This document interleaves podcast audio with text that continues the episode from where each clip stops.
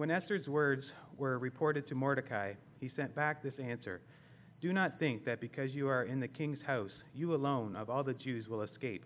For if you remain silent at this time, relief and deliverance for the Jews will arise from another place, but you and your father's family will perish. And who knows but that you have come uh, to your royal position for such a time as this?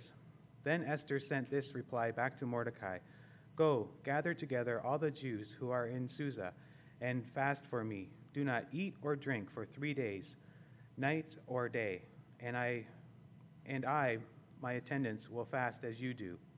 When this is done, I will go to the king, even though it is against the law, and if I perish, I perish. So Mordecai went away and carried out all of Esther's instructions.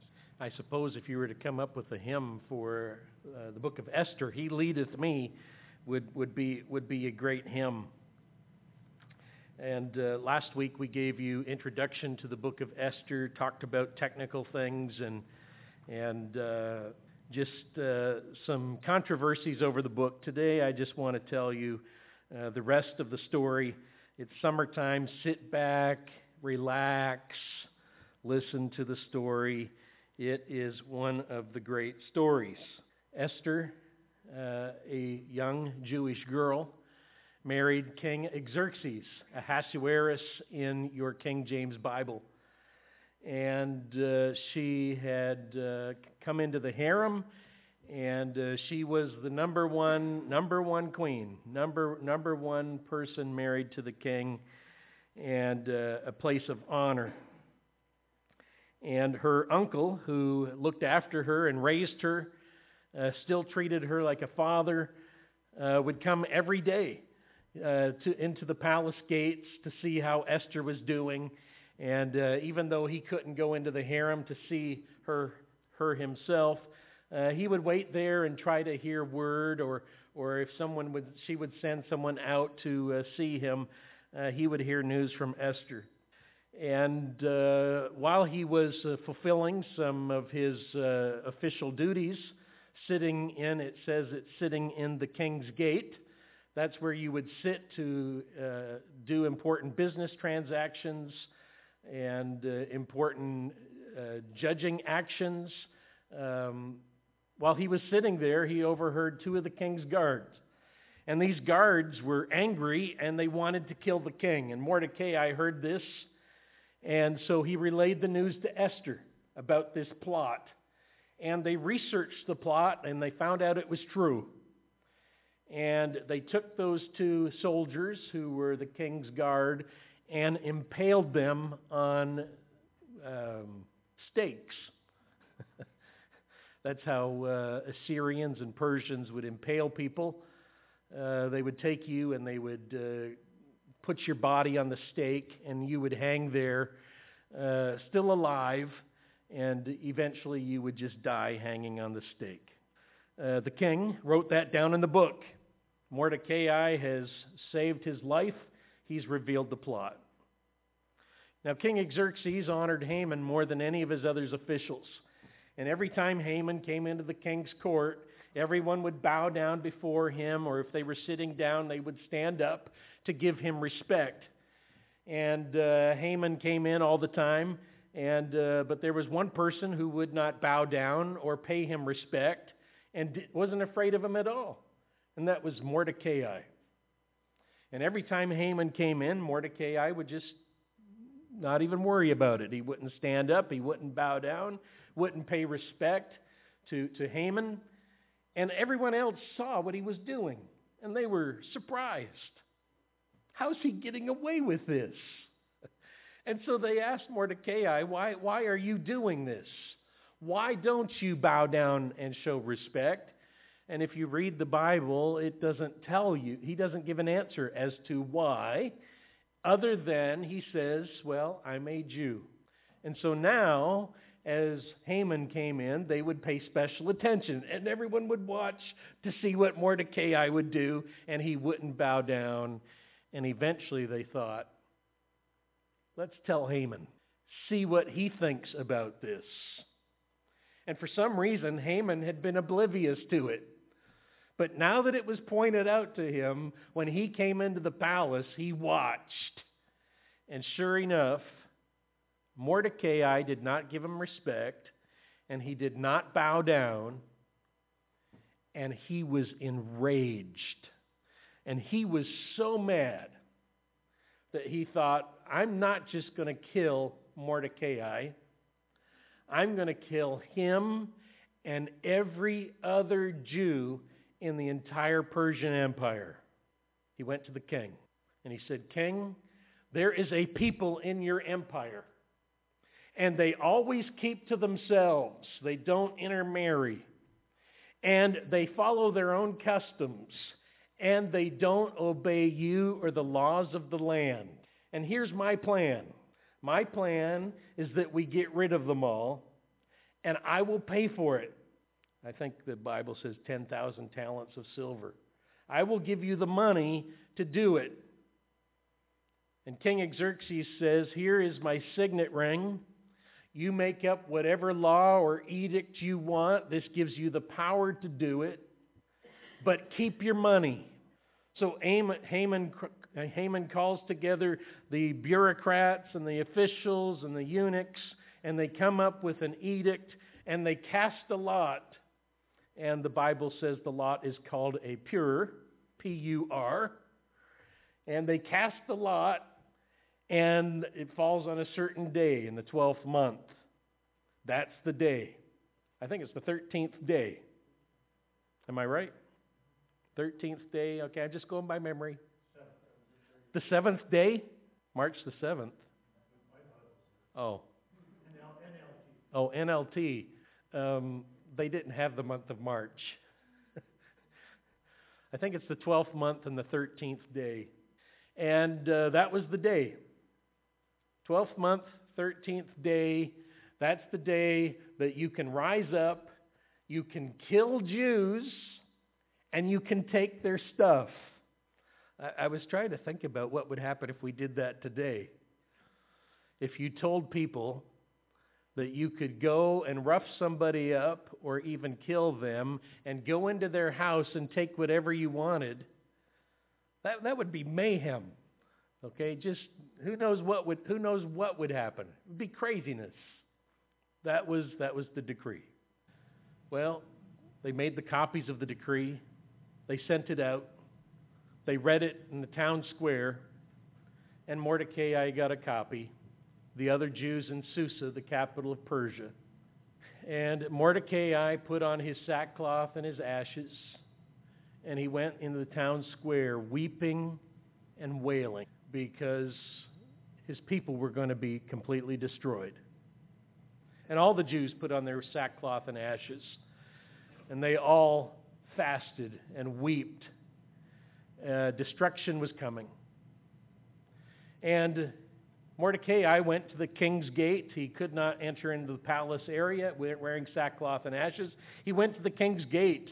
And eventually it was told to Esther Mordecai's out there and he's wearing sackcloth and ashes. And so Esther sent out some good clothes for him to wear so that he could change. Here, please change. And he, but he would not do that. And so eventually she sent a messenger, one of the eunuchs, out to speak to him. And uh, the eunuch asked what happened, and Mordecai I explained the situation, what kind of trouble they were in.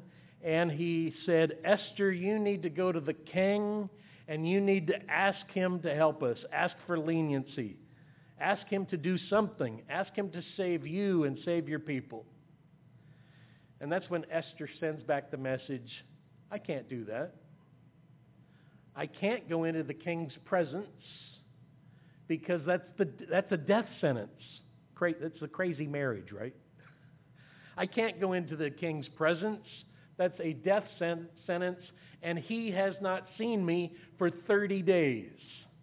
And that's the passage that uh, Brent read today, one of the important passages of the book. Mordecai sends back this message. Do not think that because you are in the king's house, you alone of all the Jews will escape. For if you remain silent at this time, relief and deliverance from the Jews will arise from another place. But you and your father's family will perish. And who knows but that you have come to royal position for such a time as this? Beautiful, important words. Who knows, but maybe God has you here for just this situation. Now notice it doesn't say God there. That's what I think. That's what I think it means. God has put you in this situation, you, so that you could save your people. But if you don't do it, don't think that he doesn't have somebody else who can do something. He does. You and your family will perish, and God will use somebody else to deliver his people. Uh, I think that's one of the great statements of faith. They believed that God was going to look after the Jewish people because he had something yet to do for the world through the Jewish people. Now they didn't know about Jesus. We know that that's, that was that was what they, that's what he was going to do. He was going to bless all of us through the Jews by bring, bringing Jesus Christ into this world through them. Well, Esther sends back this reply: Go and gather all the Jews. Fast for me. Don't eat or drink for three days, three nights. And I and my attendants will do the same thing. And when this is done, I'm going to go to the king, even though it's against the law. And if I perish, I perish. On the third day, Esther got dressed up, went into the palace, and she stood in the outer room of the palace. And the king was sitting on the throne. And through the throne room, you could see through the back door. And as he looks through the back door, he could see Queen Esther dressed up, called her forward, held out the scepter so that she could touch the scepter in his hand she was not going to die.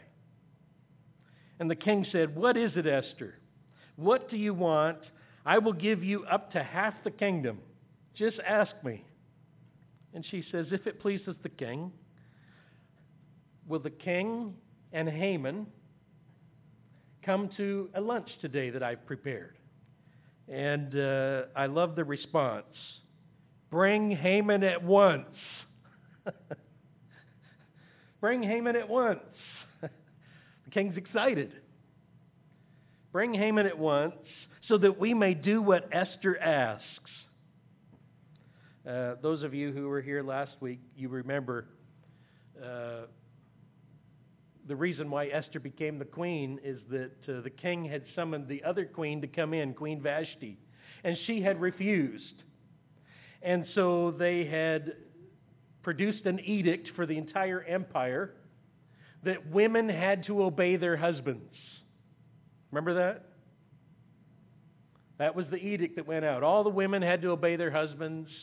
Uh, don't follow the queen. Uh, all women have to obey their husbands. And it's funny, as you come to this text, he goes, We have to do what Esther asks us. right? Now the husband is obeying the now the husband's obeying the wife funny how things like that happen in the book of Esther. So the king and Haman, they go to the banquet that Esther has prepared. And uh, while they're drinking, the king goes, what's your, posi- what's your petition? Ask me.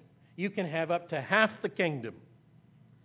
And Esther said, Well, my petition and request is this. Please let Haman and yourself, the king and Haman, come to a banquet that I will give for you tomorrow. Then I will answer the king's question. I will tell you what I want. Well, Haman went out happy. Oh, he was happy. This is wonderful.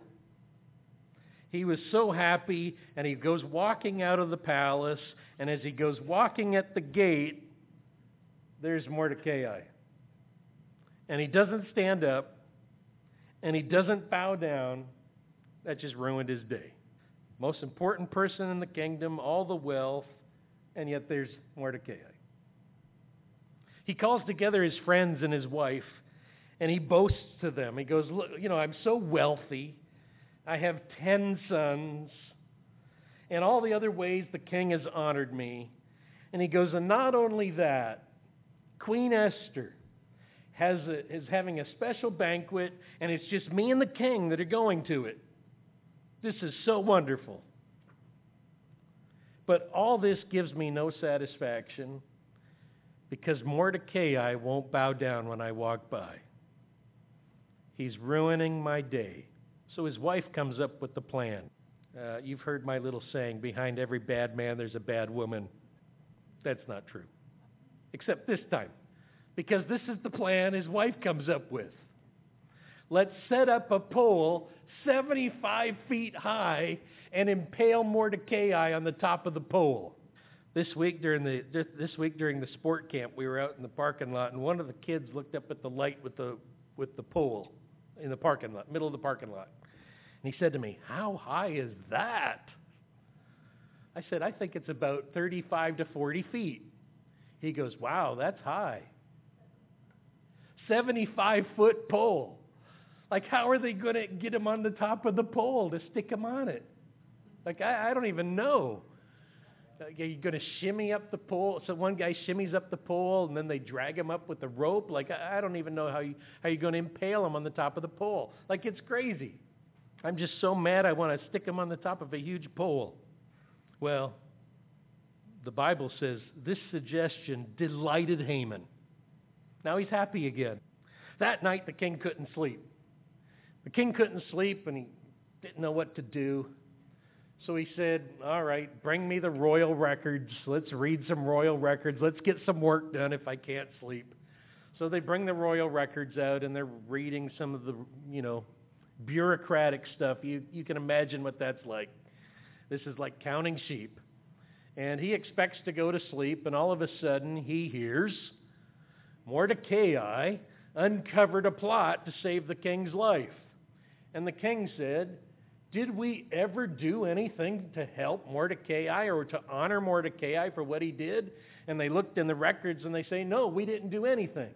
And so the king said, Okay, go and find whatever nobles in the court and bring them here. We got to do something for Mordecai. Just so happens, Haman was on his way into the palace. And Haman was coming into the palace to ask to be able to put Mordecai on top of a pole. He comes into the king's presence, and the king says to him, Haman, what do you think we should do for the person the king wants to honor? And Haman thought, well, who, who, who could the king want to honor more than me? Who, el- who else would there be? I'm the one that's going to be honored. And so he said, Here's what I think you should do. You should take one of the royal robes that the king has worn and put it on him. And take one of the royal horses that the king has ridden and put him on the horse. And have one of your important officials and nobles lead this man through the city and announce this is what the king does for the man he wants to honor. After all, that's what that's what that's all Haman wanted: honor and fame and importance. The king says, "Go at once. Get the robe. Get the horse. Do just as you've, you've suggested for Mordecai the Jew, and don't neglect anything you've recommended." So Haman got the robe. He got the horse. He put it on Mordecai. He led him on horseback through the city streets, and while he did, he shouted and proclaimed, This is what is done for the man the king delights to honor. Afterwards, Mordecai returned to the king's gate. Haman rushed home, his head covered in grief. He told his wife, he told his friends, and they said, You're done. You are done. You have set in motion a plan against the Jewish people, and you have gone against Mordecai. Now the king has honored him, and you're against him. And while they're talking with him, the king's eunuchs come and they say, It's time to go to Esther's banquet. They're there at the banquet. King and Haman. They're drinking wine. And finally, the king says, Esther, what's your request? What do you want? I'll give it to you up to half the kingdom. And she says, If I have found favor with you, your majesty, and if it pleases you, grant me my life. This is my petition. Spare my people. This is my request. For I and my people have been sold to be destroyed, killed and annihilated. Now, if we were just going to be sold as slaves, I wouldn't have said anything because that would not be important enough to bring to your attention. Xerxes said, Who is he? Where is he, the man who would dare do such a thing? And Esther said, An adversary and an enemy. This vile Haman. Haman was terrified before the king and the queen. The king was so angry, he left the room. And while he left the room, Haman knew his fate had been sealed.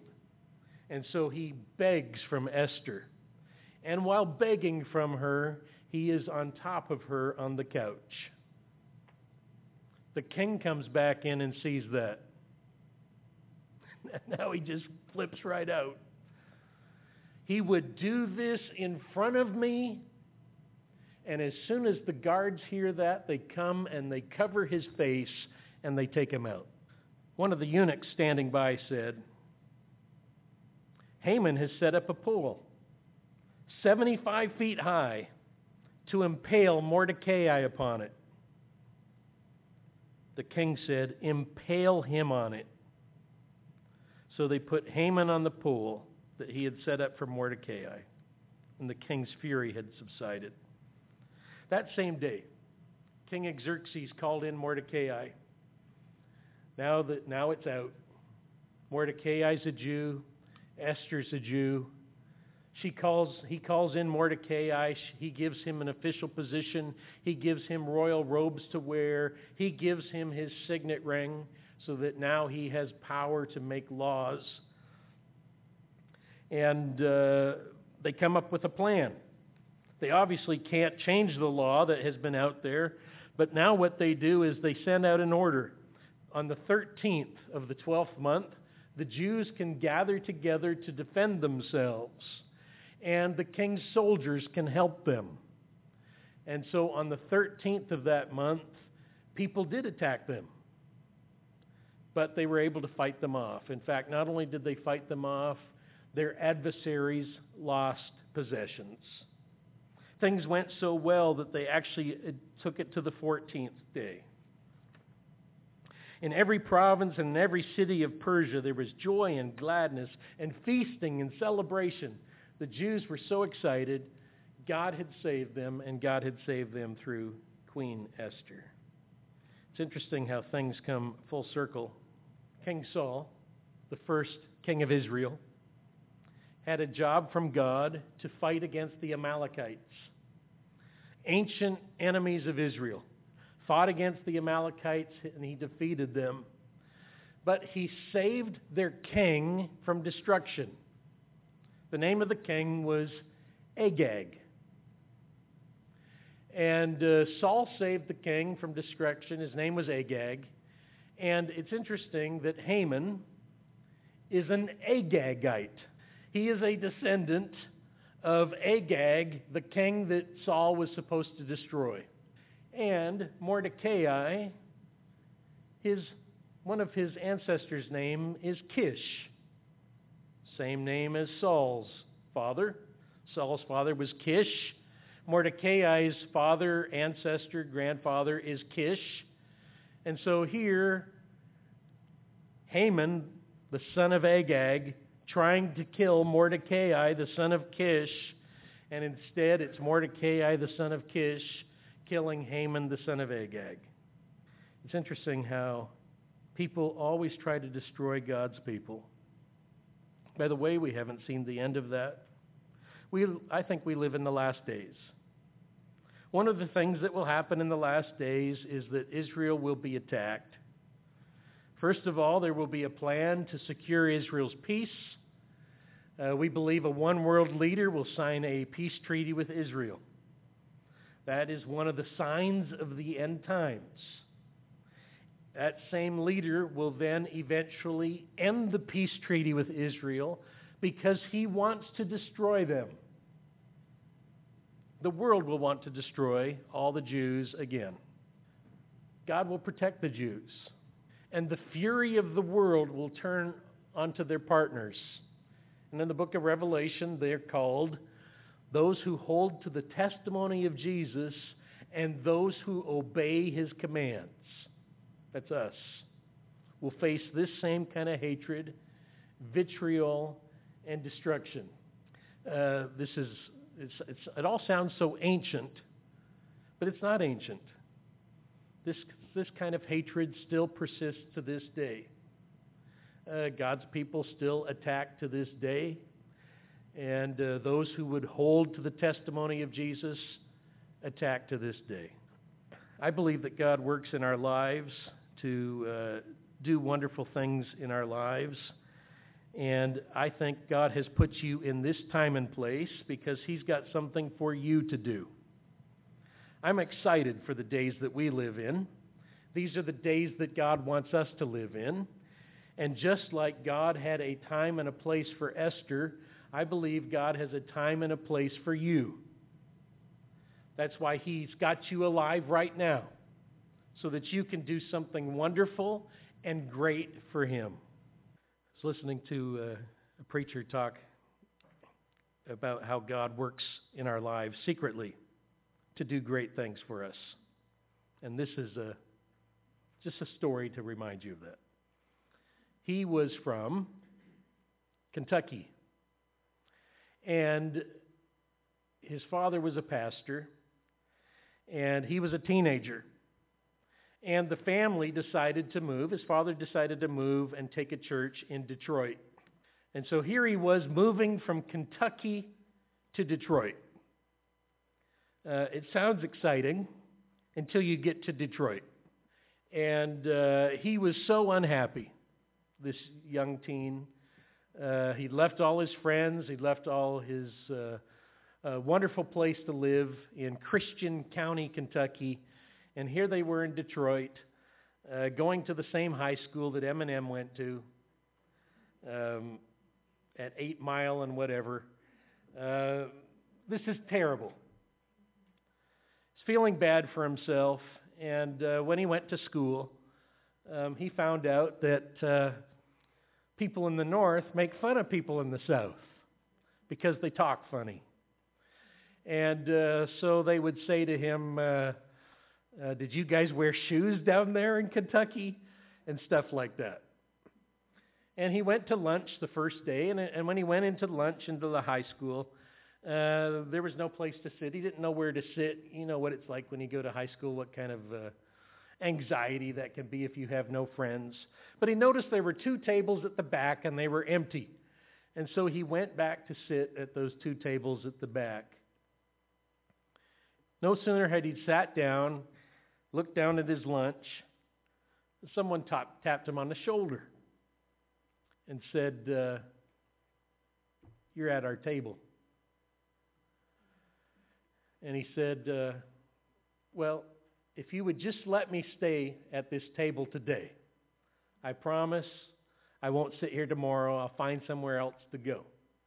And the guy said to him, Hey, you're from the South. he said, Yeah, I'm from the South. He goes, Where were you from in the South? He said, I'm from Kentucky.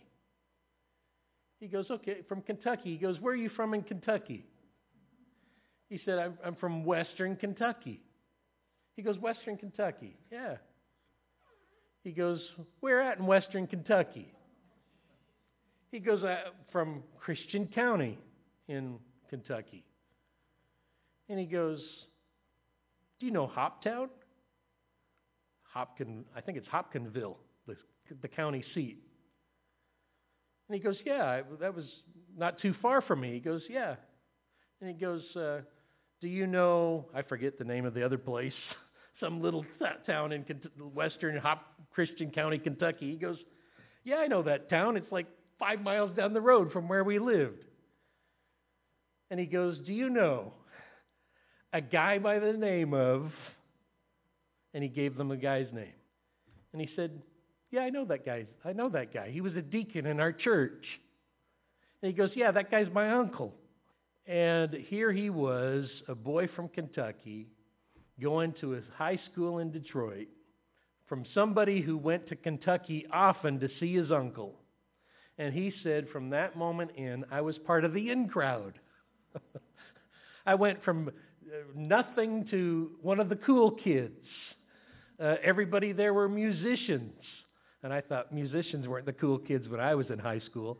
But in his story, the musicians were cool. It's interesting how God works in our lives to get us to the right place at the right time, at the right people. He does that in our lives. Uh, he did it in the story of Esther. And He has a purpose for it. And He has a purpose for you. And uh, the point is not to be afraid.